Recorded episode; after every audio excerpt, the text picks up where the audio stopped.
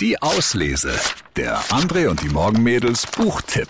So, und heute gibt's mal wieder ein bisschen was fürs Herz. Das Leben irgendwo dazwischen von Eva Pantleon. Es geht um Daido. Seit Lukas ihr vor acht Jahren das Herz gebrochen hat, fühlt sie sich wie ein Komparse im eigenen Leben, wie im falschen Film.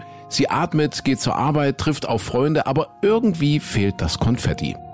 Ja, und dann passierte in unserer Küche das, was nach solchen Gesprächen immer passierte. Meine Mitbewohnerin hob die linke Augenbraue und sie hob gleichzeitig zu einem Vortrag an. Daido, das Leben, das kannst du nicht alles schön unterteilen in Kästchen. So funktioniert das nicht. Das Leben ist nicht nur schwarz-weiß. Es gibt ganz viel Grau dazwischen. Weißt du, ich glaube, es ist sogar genau das Gegenteil. Richtig gut. Bunt und rund läuft es im Leben doch vor allem auf den Seitenwegen, auf den Extratouren. Dann, wenn aus Schwarz und Weiß eben mal pink-grün gestreift wird. Und weißt du, was ich noch denke? Wir sollten das viel öfter tun. Der Vernunft die Zunge rausstrecken.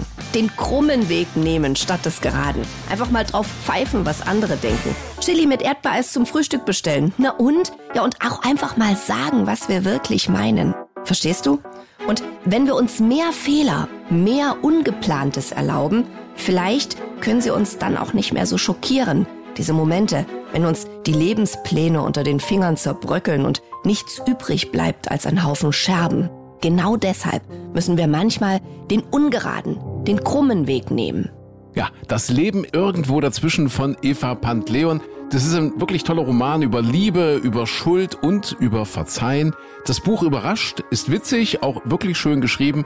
Ein Plädoyer für mehr Leichtigkeit und mehr Mut in der Liebe. Aber nicht kitschig, wirklich nicht. Unser Lesetipp der Woche, das Leben irgendwo dazwischen von Eva Pantleon. Viel Spaß beim Lesen. Die Auslese.